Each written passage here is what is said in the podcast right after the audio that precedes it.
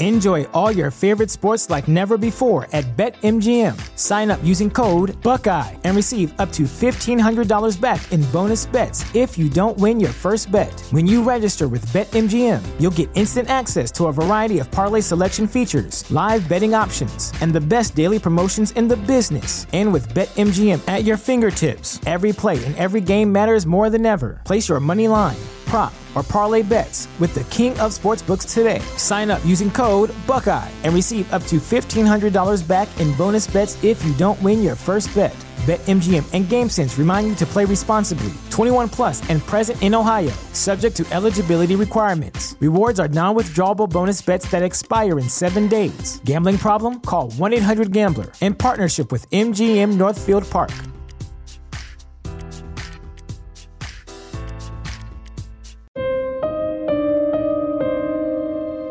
Kathy with a K. And I'm Kathy with a C.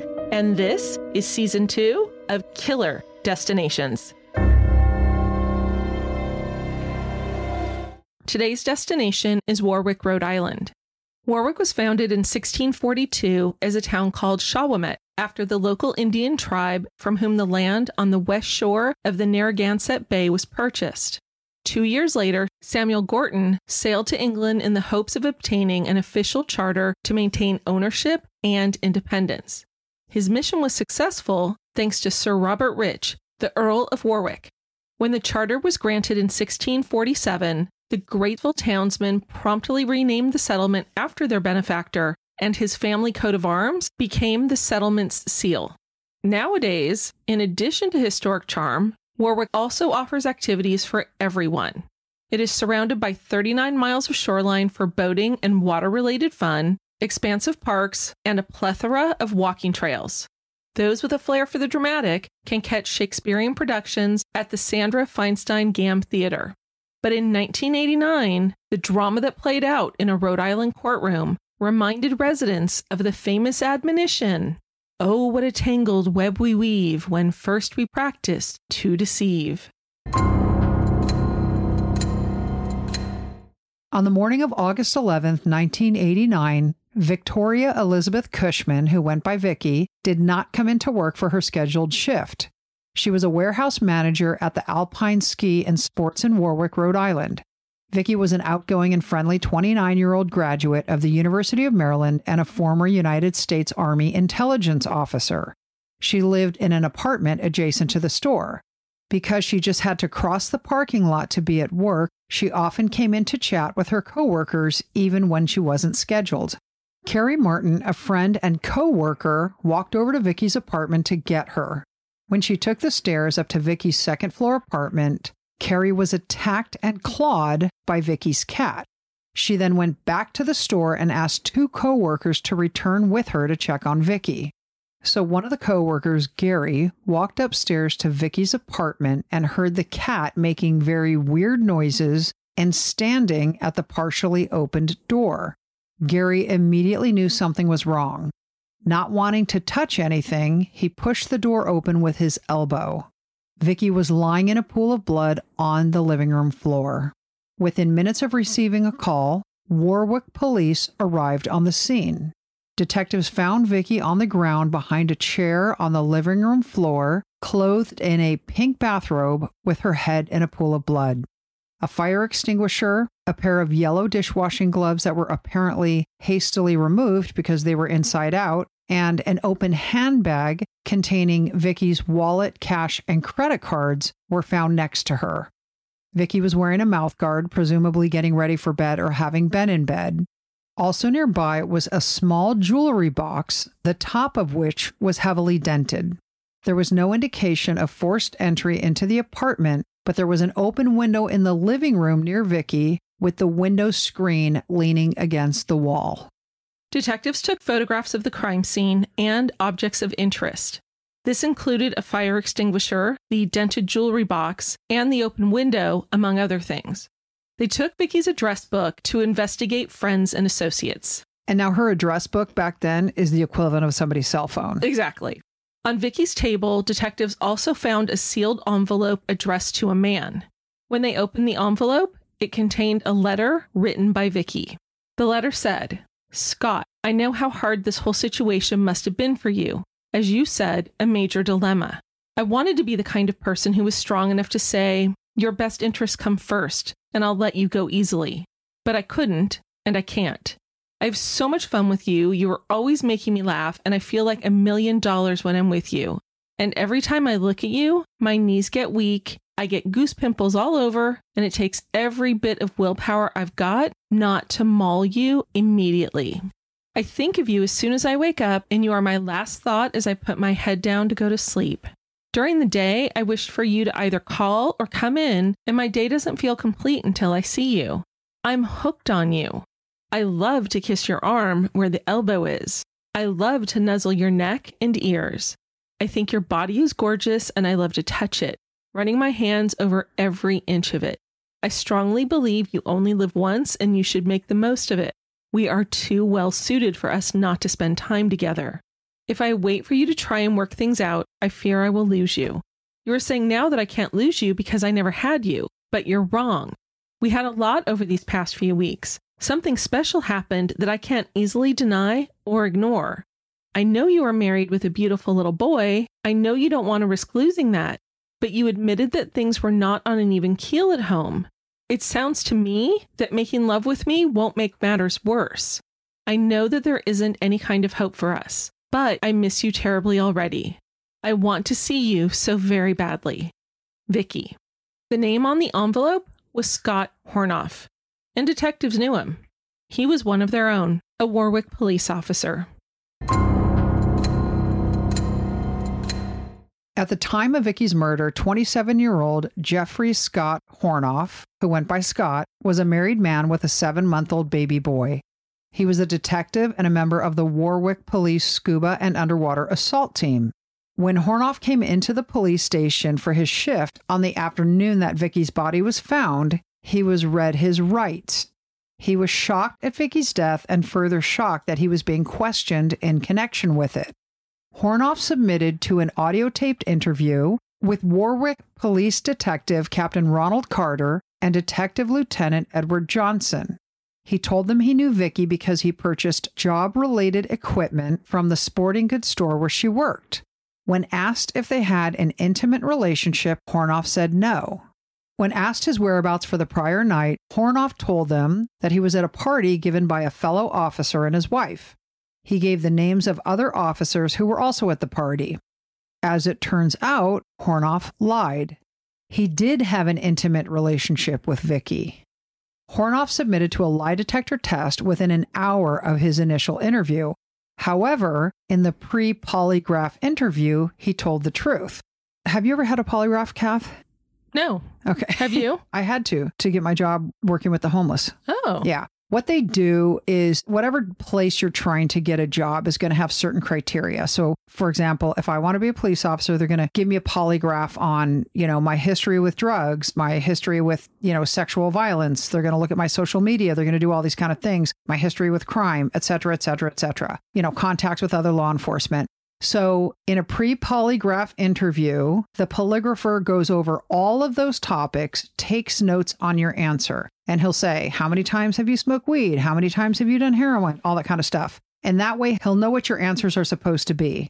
Then he gives you the polygraph and goes over all those same areas and looks for levels of deception that are inconsistent with your original pre polygraph answers.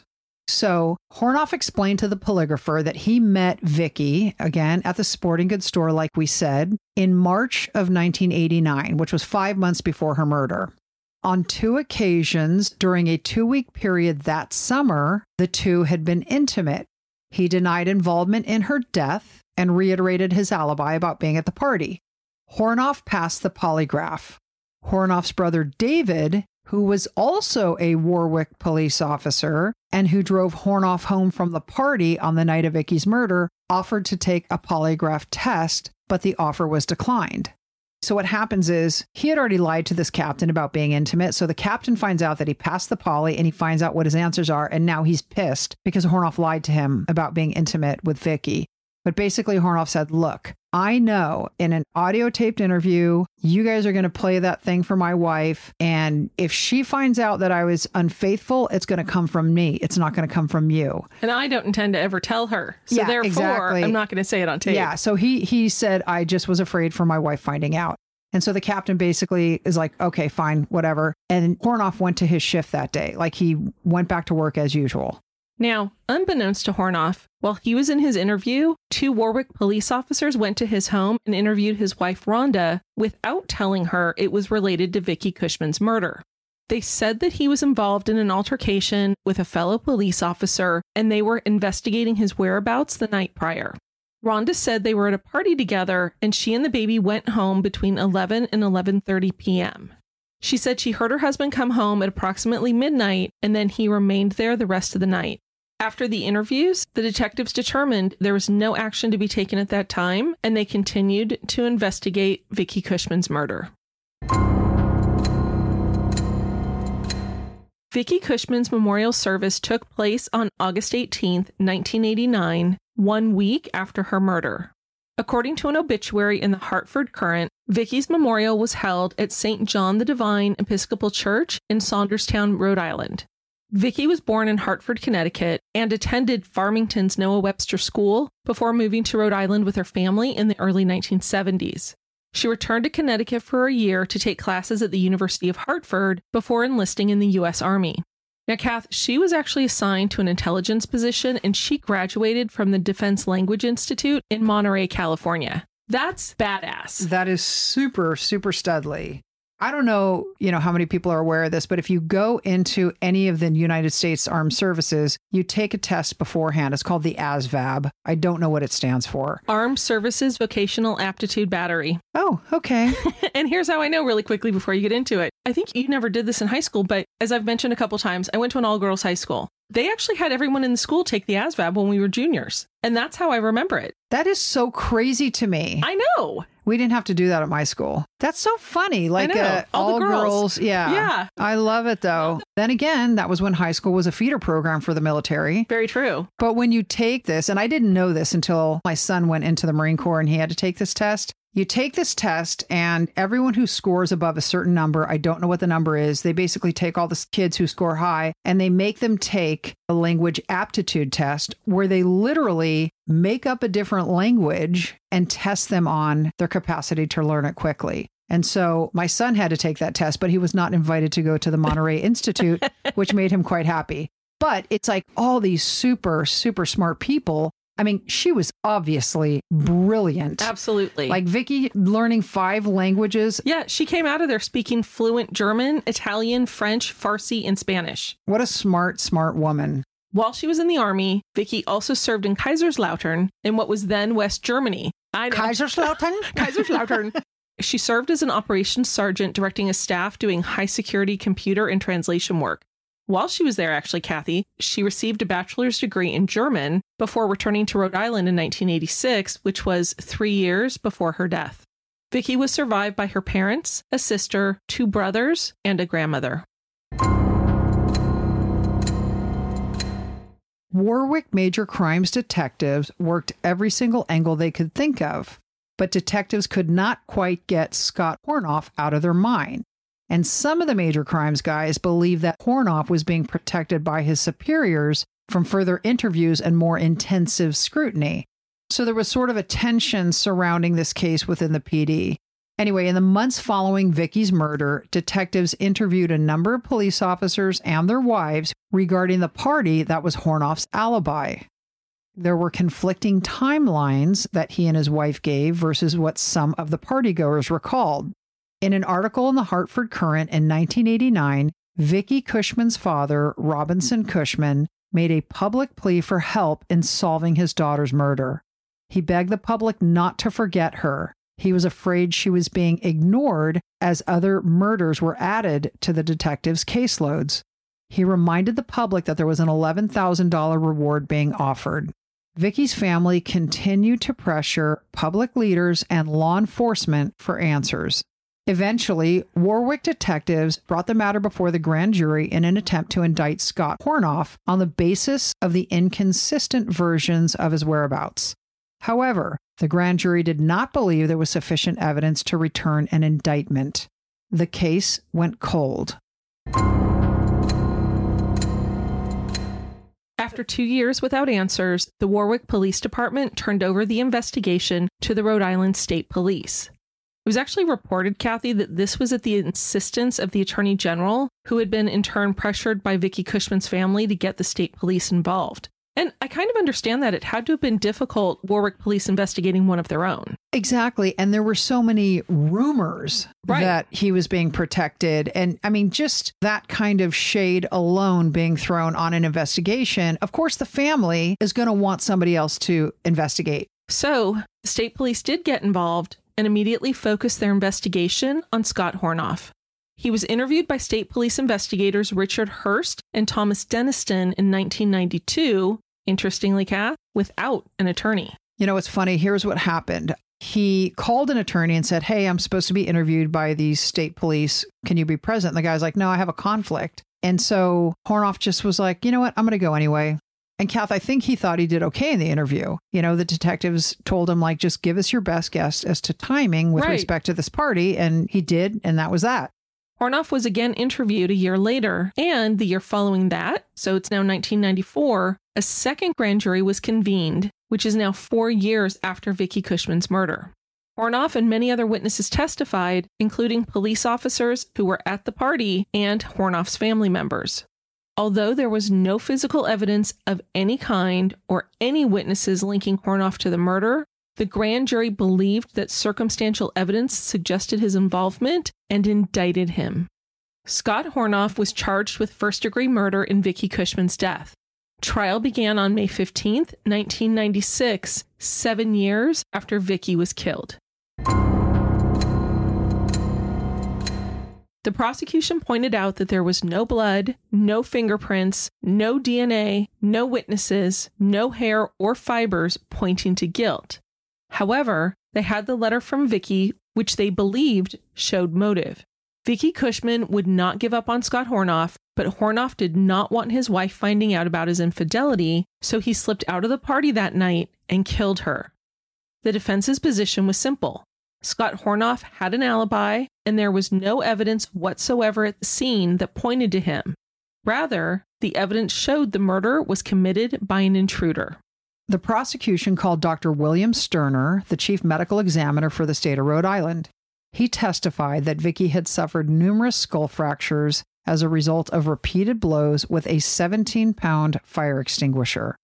The autopsy revealed evidence of asphyxiation, an initial disabling injury that rendered Vicky unconscious before she was beaten to death with the fire extinguisher. Dr. Henry Lee, a noted criminalist, testified that the low level at which the blood had splattered around Vicky's body established that the deadly blows were inflicted after she had been strangled and rendered unconscious on the floor. She appeared ready for bed, wearing a tooth guard and a bathrobe.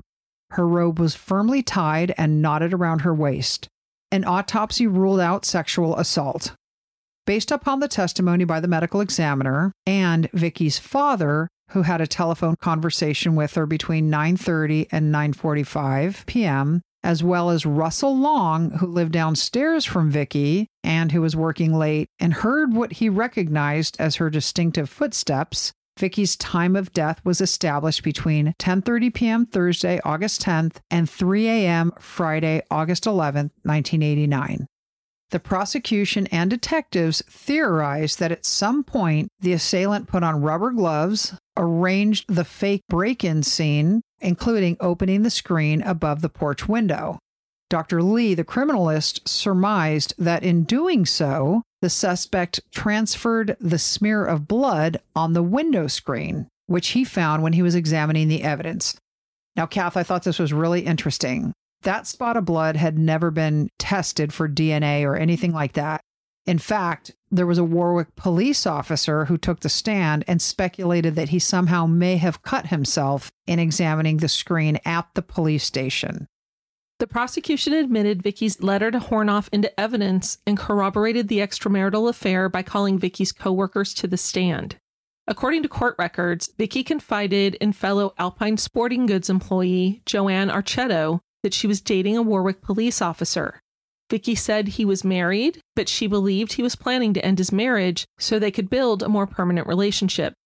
However, at some point between the morning of August 8th and the morning of August 9th, things changed. Early Wednesday morning, August 9th, so this is now two days before the murder, a distressed Vicky told Joanne Hornoff had announced to her that he wanted to discontinue their relationship and end it for his family. Joanne described Vicky as surprised and upset by what Vicky believed was a sudden turn of events. Joanne also described Vicky as angry and clearly intent in her typically aggressive fashion not to let Hornoff get off so easily. You know, Kath, what's interesting is I read that Vicky was a very determined person and she knew what she wanted. She was incredibly, you know, like confident. She, yes, exactly. And so if she was interested in a man, she would pursue him and she would tell him exactly what she wanted. That's the vibe I get from everything I read about her. Another of Vicky's coworkers, Carrie Martin, testified that a week before the murder, Vicky told Carrie that she was not at all intimidated by Hornoff's marriage and that she was determined to keep their relationship.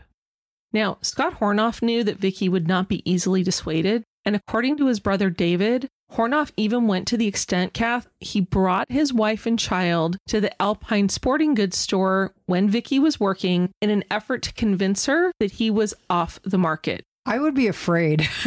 I'd be afraid she'd say something. Right. Like, hi, Mrs. Hornoff, do you know who I am? Right. oh. He surely told you about me and our right. relationship, exactly. correct? I would be like, wow.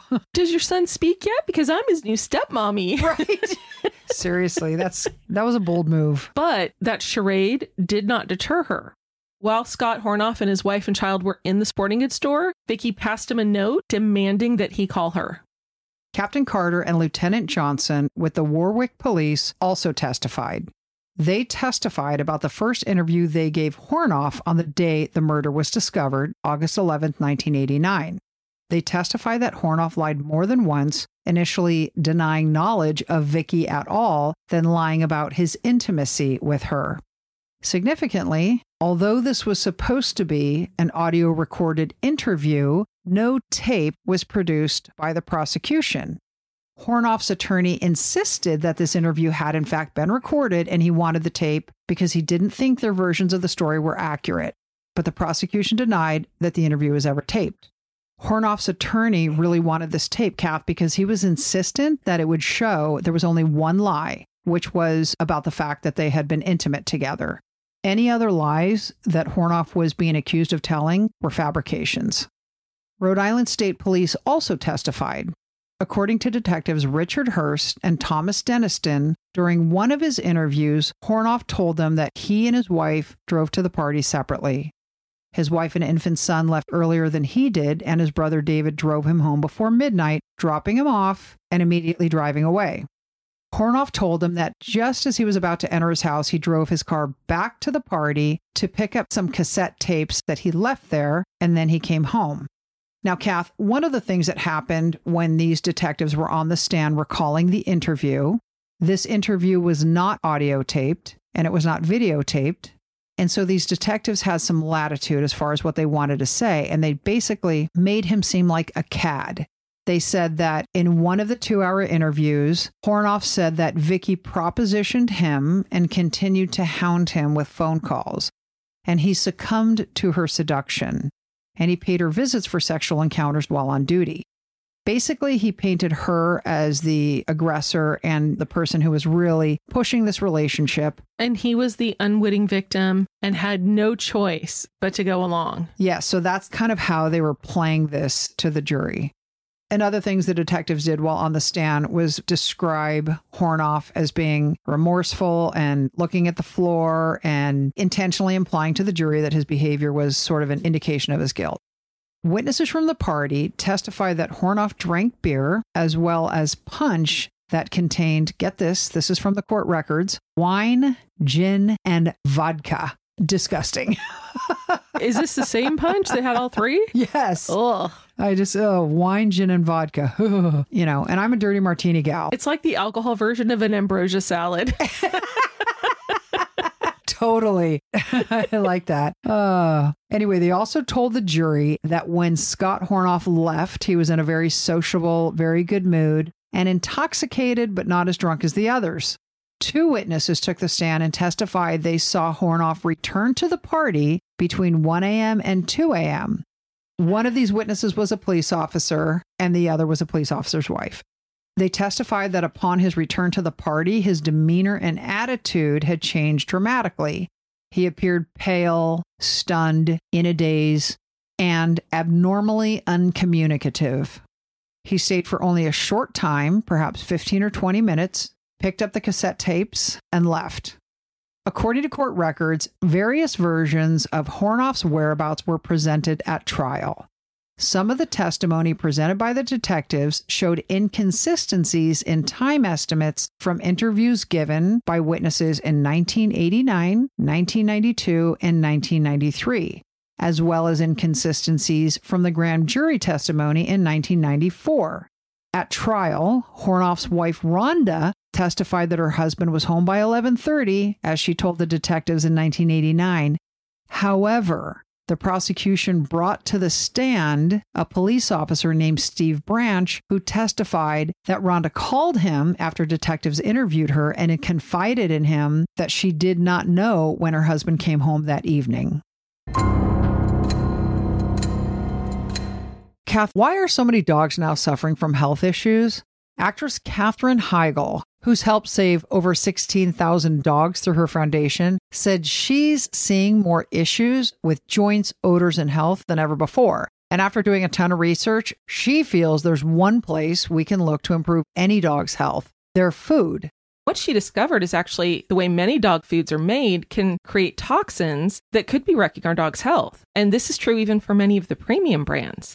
Fortunately, she found that just by adding a few special superfoods to her dog's food, she saw a huge transformation in their health. She's made a 20 minute video explaining step by step how anyone can do the same thing to see incredible changes in their dog's health. And Kath, as you know, we have a schnauzer named Ollie, and even though my husband insists he is not, he is overly flatulent. After I started giving him this food, I swear there was a reduction in his smell. I love that. And I'll come over to your house now. Exactly. Well, and you know, we have a Vizsla we call Orange, and she's a senior dog. And over the last couple weeks, she has actually had more energy to be running around the backyard with the younger dog, the Doberman we call Brown. Or crazy. A little bit. so if you want to keep your dog healthy and happy, go to badlandsfood.com slash killer D and watch Katherine's video right now. Again, that's B-A-D-L-A-N-D-S F-O-O-D dot com slash killer D.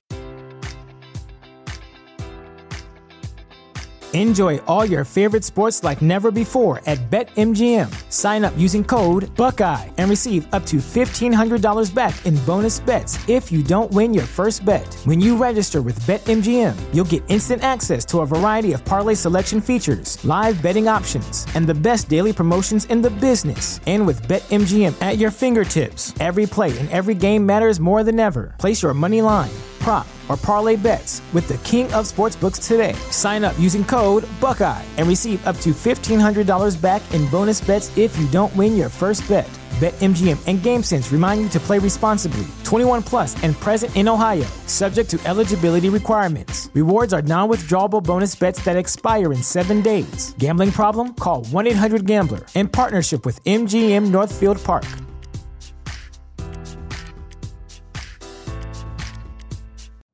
You know how to book flights and hotels. All you're missing is a tool to plan the travel experiences you'll have once you arrive. That's why you need Viator. Book guided tours, activities, excursions, and more in one place to make your trip truly unforgettable. Viator has over 300,000 travel experiences to choose from. Everything from simple tours to extreme adventures and all the niche, interesting stuff in between. So you can plan something that everyone you're traveling with will enjoy. Real traveler reviews give the inside scoop from people who've already been on the experiences you're considering. So you can plan with confidence. Free cancellation helps you plan for the unexpected, and 24 7 customer support means you can travel worry free. Download the Viator app now and use code Viator10 for 10% off your first booking in the app. Find travel experiences for you. Do more with Viator. According to a June 21st, 1996 article in the Hartford Courant by Rachel Gottlieb, Hornoff's attorney, Joel Chase, said Vicky was killed by someone who broke into her second story apartment. Court records show that according to the first officer on the scene, nothing in the apartment appeared to have been disturbed except the fire extinguisher and an overturned plant. A piece of rotted wood from the building was discovered in the garden outside the open window, and the flowers below the window had been trampled.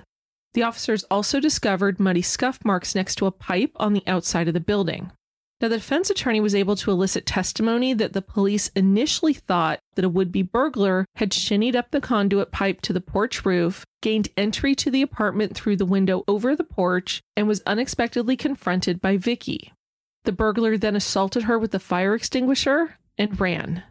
However, although the window screen above the porch was open, it was of the type that was designed to be opened only from the interior and no pry marks or striations were observed on the exterior of the screen to suggest that it had been forced open from the porch. The screen mesh itself was completely intact, and the small smear of blood detected by Dr. Lee was near one of the screen's locking mechanisms on the inside of the apartment. Although the flower bed and dirt area below the conduit pipe were wet, and although there were two apparent muddy marks next to the conduit pipe, no mud or dirt was found on or around the apartment floor below the porch window. Lastly, her open purse, which contained her wallet, was next to her on the floor, but the money and credit cards were still in her wallet. Numerous other items of significant value, including jewelry, were openly located throughout the small apartment, but none had been displaced or taken. The prosecution used all of the above facts to counter the defense and asserted that the break in was staged. Hornoff did not take the stand in his own defense. In closing argument, the prosecution portrayed Hornoff as a self centered liar, while the defense pointed out the lack of direct evidence connecting Hornoff anywhere to the crime scene. Seven years after Vicky Cushman's murder, on June 19, 1996, after nine hours of deliberation, the jury found Jeffrey Scott Hornoff guilty of first degree murder. Hornoff told his wife he loved her and told his lawyer he didn't do it. He was taken into custody pending his sentencing hearing. Hornoff's attorney, Joel Chase, requested that Hornoff be released on bail pending his appeal. He also made a motion for a new trial. Both motions were denied. Judge Krause denied his request for a new trial, saying the state's case was, quote, presented so convincingly and with such compelling force as to leave no doubt here that Jeffrey Scott Hornoff was properly and deservedly convicted of first degree murder, end quote. Vicky's family, on the other hand, were relieved with the verdict. Her brother told the Hartford Courant, It's just a wonderful thing that justice works. After the verdict, Vicky's heartbroken family reflected on her life, her brilliant linguistic skills, and her dream to have children, a loving husband, and a home. At his sentencing hearing, Scott Hornoff professed his innocence. He told a packed courtroom, Am I guilty of something? Yes, I am. I broke my sacred wedding vows, and for that I will never forgive myself. He was sentenced to life in prison and was transported to the Rhode Island Maximum Security Prison in Cranston. And Kath, in the preceding years before he was found guilty, Hornoff had a second son, and his wife was actually expecting their third son when he was put in prison. So the little boy was born three months after Hornoff began his sentence. Hornoff's attorney appealed the trial court's denial of a new trial, but the appellate court found that there was ample evidence of Hornoff's guilt and that the ruling denying the new trial was appropriate. As Hornoff sat in the maximum security prison, his attorney continued to do motions and appeals and make every effort he could to free Hornoff to no avail.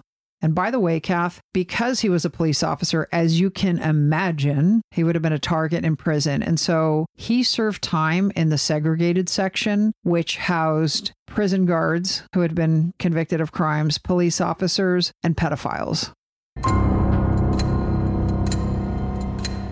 Fast forward six years to late October 2002.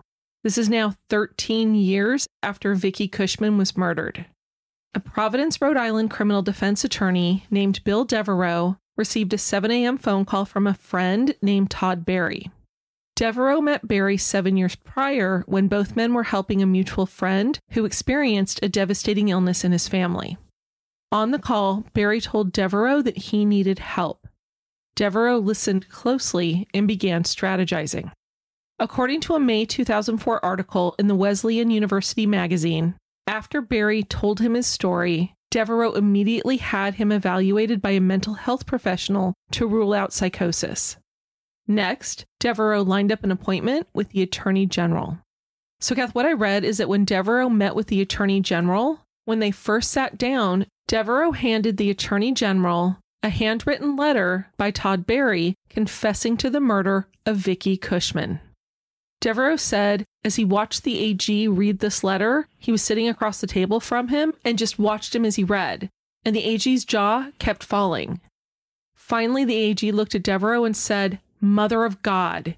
And then, how do we know this isn't some kind of nut? Right. It was probably like a gut punch. Right. This guy was very heavily invested in Hornoff's conviction. So Devereaux said to him, If you can prove to me that Todd Barry is a nut, no one would like to hear it more than his wife. I regret to tell you, I do not think he's a nut. When all the pieces are put together, you have a major league problem here. Exactly, because by that point, Hornoff had served six and a half years.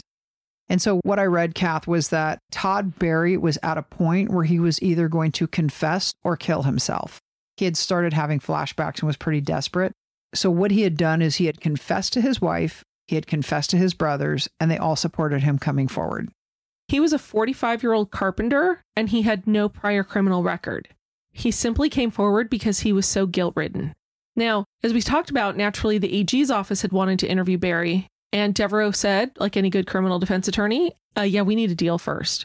Devereaux presented the mitigating factors, like Todd Barry coming forward because of his conscience and the circumstances of the murder itself. The two agreed that Barry would plead to second degree murder and receive 30 years, eligible for parole after 10 years. A week later, Todd Barry sat down with investigators with the Attorney General's office. And as part of this interview, Kathy, Barry was super short tempered because he felt the investigators with the AG's office were super skeptical and didn't believe a word he said. You know, and Kath, they have part of this interview on YouTube, and you're Mhm. right. You know, they're sort of like, and how did you know her? And how long have you known her? Like, they definitely had the vibe that he was just confessing to confess. I'm sure because their boss did not want it to be true. Oh, totally. So what happens is Todd Barry loses his temper in this interview. And basically he's like, Why are you asking me these questions? I killed a girl. And so his lawyer's like, We're taking a break. So they take a break. He calms down. They bring him back in. And then they started getting serious about the questions. Tell me what happened. Tell me about the crime. That kind of thing. So basically, what he tells them is that he's involved in a physical relationship with Vicky Cushman when he was around 31 years old. That's when it began. And I believe he said they saw each other off and on for about a year. Now, this was prior to Vicky meeting Scott Hornoff. Barry had broken it off, and he said that Vicky seemed obsessed and started showing up at jobs around Warwick where he was working. So essentially, he stiff arms her and says, No, we're not seeing each other anymore. A number of months go by without him seeing Vicky. Then he meets a woman that he wants to marry. So on the night of August 10th, 1989, his girlfriend was away on vacation, so he went out to bars in Warwick with his buddies. Barry tells detectives he drank a lot, somebody passed him a joint, so he also smoked marijuana, and he said it affected him very strangely. He remembers only flashes of the evening. He remembers driving down the I 95. Okay, really quickly, I got to stop you there. You're a Californian because anywhere else they do not say the I 95. It's just I 95. Oh, how funny. Only in California do we put the before any of our freeway numbers. Oh, how funny. Yeah. Because I drive the 405 Exactly. and the 22. And exactly. That's so funny. So he's driving down I 95 and he's determined to see Vicky, even though he hasn't seen her for months. And he tells him he didn't know why he wanted to see her. And as you're watching this interview, you get the impression that he's telling the truth. It didn't seem like he wanted to see her for sexual reasons. So he climbs up on her roof. Why? I'm not sure. And he gets into her apartment through a window. So my impression, Kathy, is that he kind of jumped down onto this like balcony Patio. area, patio, exactly. He goes in through this window, although he couldn't remember whether or not he tried her front door, and he wakes her up.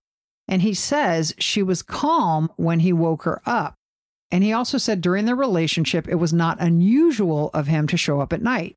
So she comes into the living room and they start having a conversation.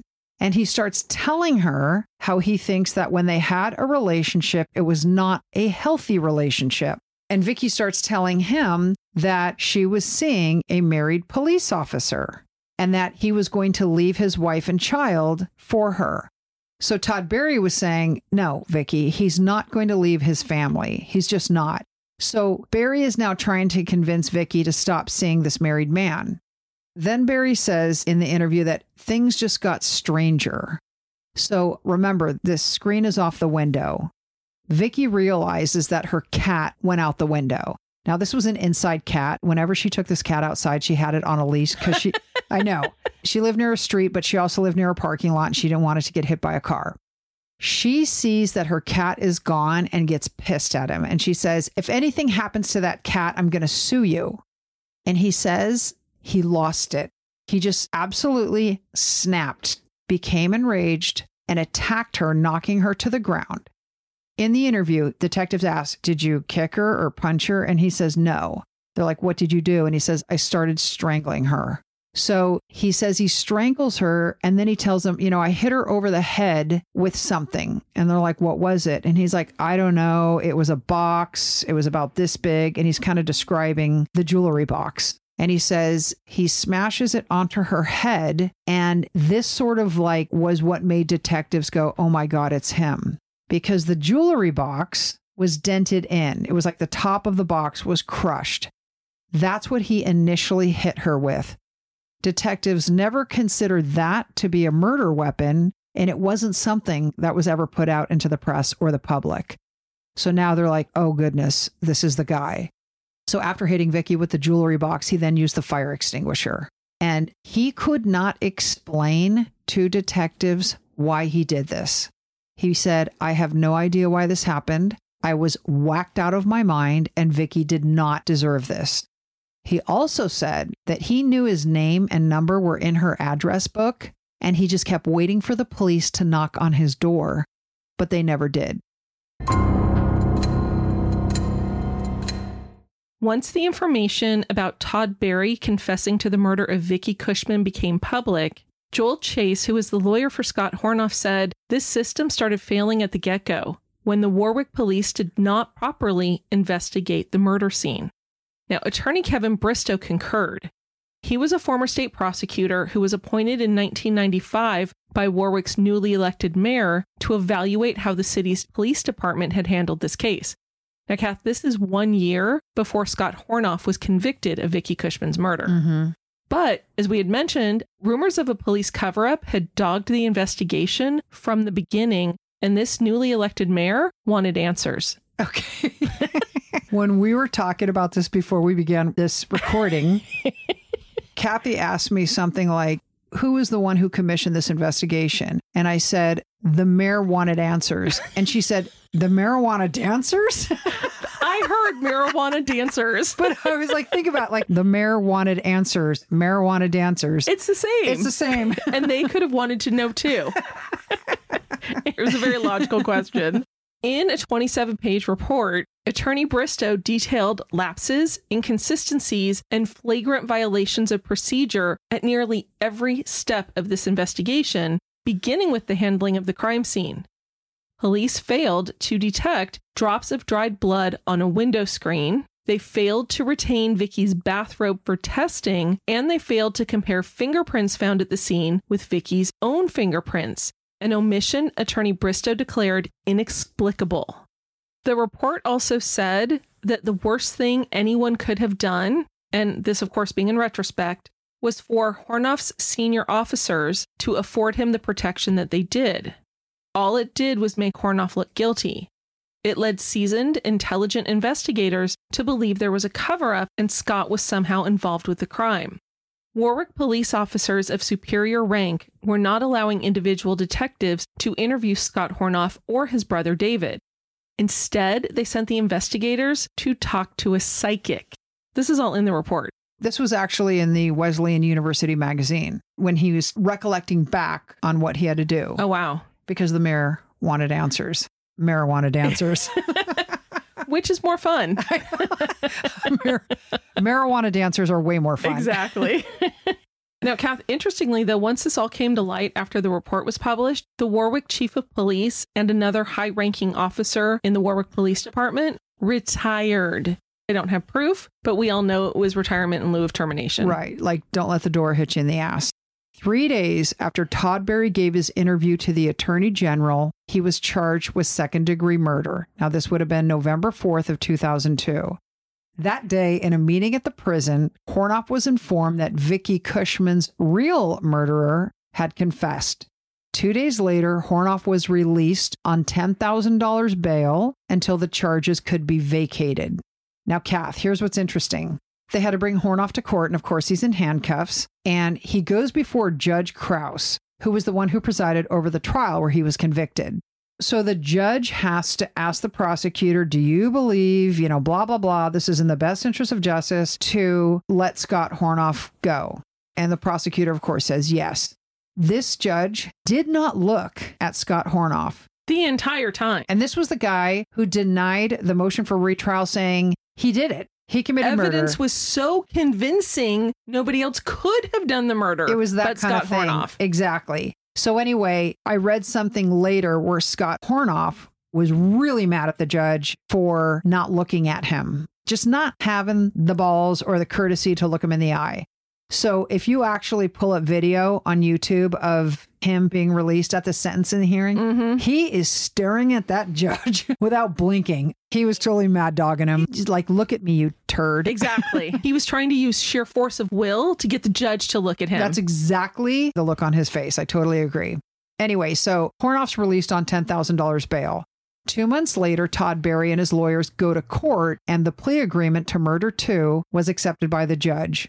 So this judge imposes the agreed upon sentence of 30 years in prison, 15 of which I believe were suspended, and made him eligible for parole in 10 years. At the sentencing hearing, Todd Barry said, Over 13 years ago, I did a horrible thing. I killed a fellow human being, Vicky Cushman. I've lived in torment since that day. Todd Barry is currently serving time in a minimum security prison in Cranston, Rhode Island. So, Kathy, once Scott Hornoff was out of prison, Hornoff sued the city of Warwick, the state of Rhode Island, and the two state police investigators who interviewed him and then testified against him. He asked to be reinstated as a detective and get back pay, benefits, and a pension. He won the suit and was reinstated as a Warwick police detective. However, shortly thereafter, he retired on a medical disability. Hornoff was compensated approximately $600,000 in back pay and given benefits. And by the way, with that money, he had to pay his attorneys and his wife for back child support. And he and his wife were kind of on the same page about everything.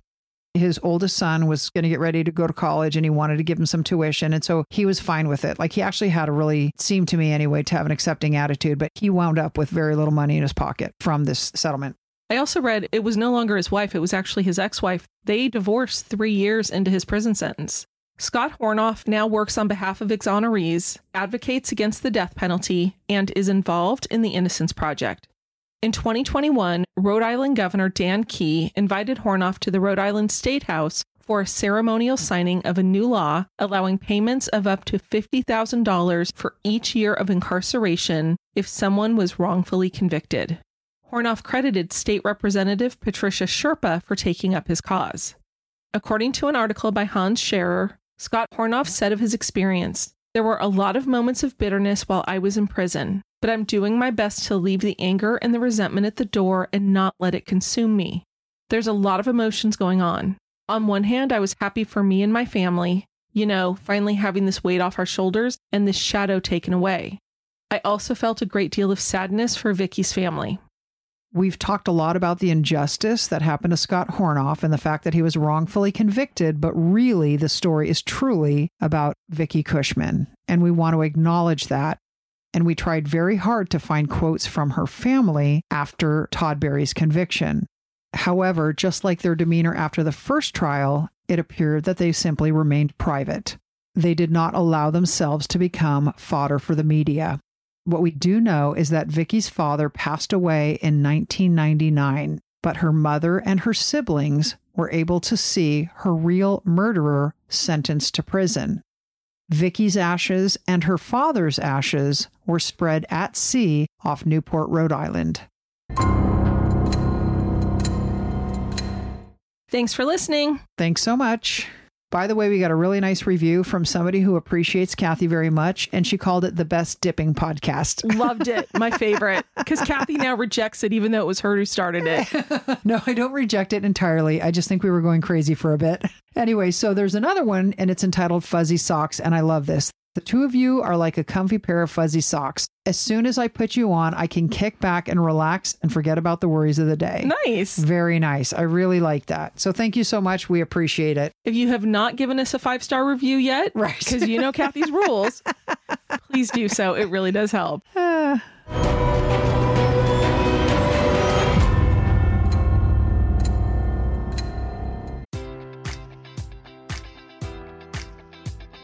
Enjoy all your favorite sports like never before at BetMGM. Sign up using code Buckeye and receive up to $1,500 back in bonus bets if you don't win your first bet. When you register with BetMGM, you'll get instant access to a variety of parlay selection features, live betting options, and the best daily promotions in the business. And with BetMGM at your fingertips, every play and every game matters more than ever. Place your money line prop, or parlay bets with the king of sportsbooks today. Sign up using code Buckeye and receive up to $1,500 back in bonus bets if you don't win your first bet. BetMGM and GameSense remind you to play responsibly. 21 plus and present in Ohio, subject to eligibility requirements. Rewards are non-withdrawable bonus bets that expire in seven days. Gambling problem? Call 1-800-GAMBLER in partnership with MGM Northfield Park.